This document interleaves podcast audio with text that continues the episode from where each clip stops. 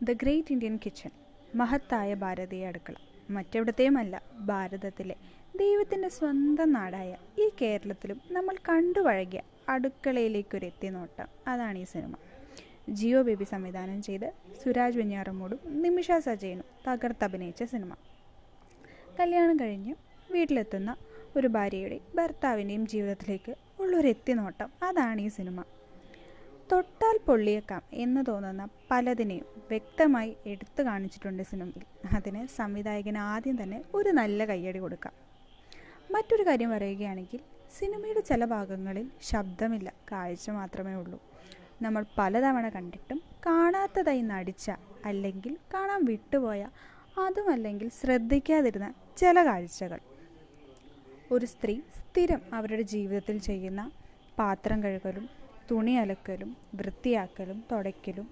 അവളുടെ ജീവിതം രാവിലെ മുതൽ വൈകുന്നേരം വരെ എങ്ങനെ പോകുന്നു എന്ന് സംവിധായകൻ ഓടിച്ചിട്ട് രണ്ടും മൂന്ന് തവണ സിനിമയിൽ ആവർത്തിച്ച് കാണിക്കുന്നുണ്ട്. അത് എന്തുകൊണ്ടാവാൻ സംവിധായകൻ കാണിച്ചിരിക്കുന്നത്?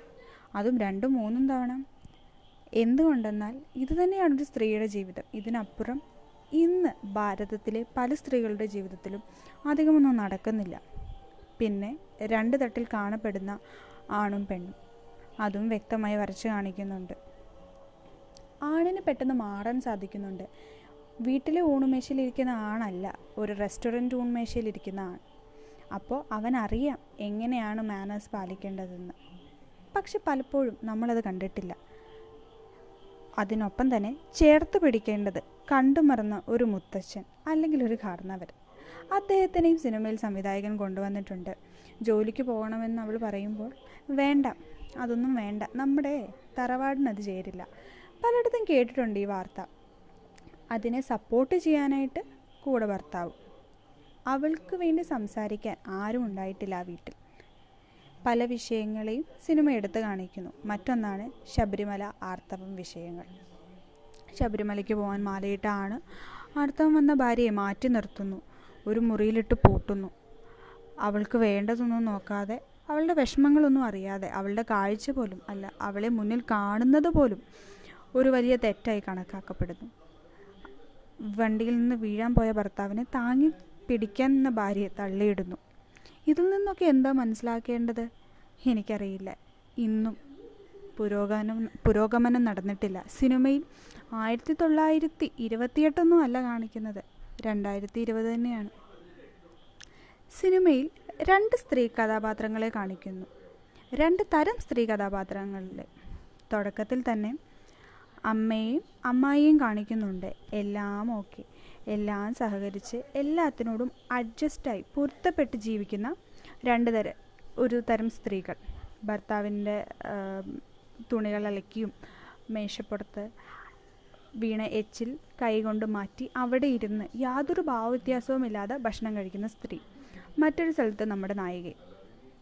തുടക്കത്തിൽ കുറച്ച് ബുദ്ധിമുട്ടുകളൊക്കെ കണ്ടെങ്കിലും പിന്നീട് അതോട് പതുക്കെ യോജിക്കപ്പെട്ട് ജീവിതത്തിലേക്ക് വരാൻ ശ്രമിക്കുന്ന ഒരു നായിക. എന്നാൽ കഥാവസാനം അങ്ങനെയല്ല. നല്ല രീതിയിൽ എല്ലാവരോടും പ്രതികരിച്ച നായിക. അവളെയാണ് കഥാവസാനത്തിൽ കാണുന്നത്. പിന്നെ സ്ഥിരം കണ്ടുപോകുന്ന ഒരു കഥാരീതിയുണ്ട്. തുടക്കത്തിലുള്ള പ്രശ്നങ്ങളെല്ലാം മാറ്റി അവസാനമാകുമ്പോഴത്തേക്കും ഒന്നിക്കുന്ന നായികയും നായകനും. അതല്ല ഈ സിനിമയുടെ അവസാനം. ഈ സിനിമയുടെ അവസാനത്തിൽ ഒന്നും യാന്ത്രിക ക്ഷമിക്കണം ഒന്നും ഓവറായിട്ട് സംവിധായകൻ കാണിച്ചിട്ടില്ല. സംവിധായകൻ നായികയും നായകനെയും രണ്ട് വഴിക്കയക്കി രണ്ട് കാഴ്ചപ്പാടുള്ളവരല്ലേ അവർ. എന്നാൽ നായകന്റെ ജീവിതത്തിലേക്ക് വീണ്ടും ആദ്യം മുതലേ ഓടിത്തുടങ്ങുന്നു പഴയ പൊട്ടിയ പൈപ്പും എച്ചിൽ പാത്രങ്ങളും അത് കഴുകാൻ വന്ന നായികയും അങ്ങനെ കഥ മുന്നോട്ട് പോകുന്നു. അതേസമയം സ്ത്രീയോ അവൾ പുതിയൊരു ജീവിതം നയിച്ച് അവളുടെ അംബീഷനും ആഗ്രഹങ്ങളും എല്ലാം മുന്നോട്ടെടുത്ത് ജീവിച്ചു തുടങ്ങുന്നു. സത്യത്തിൽ ഇത് തന്നെയാണ് എല്ലാ സ്ഥലത്തും സംഭവിക്കുന്നത്. അത് കുറച്ച് വ്യക്തമായി കണ്ടെന്നു മാത്രം. എന്താണെങ്കിലും ഏതൊരു മലയാളിയും കണ്ടിരിക്കേണ്ട സിനിമ തന്നെയാണിത്.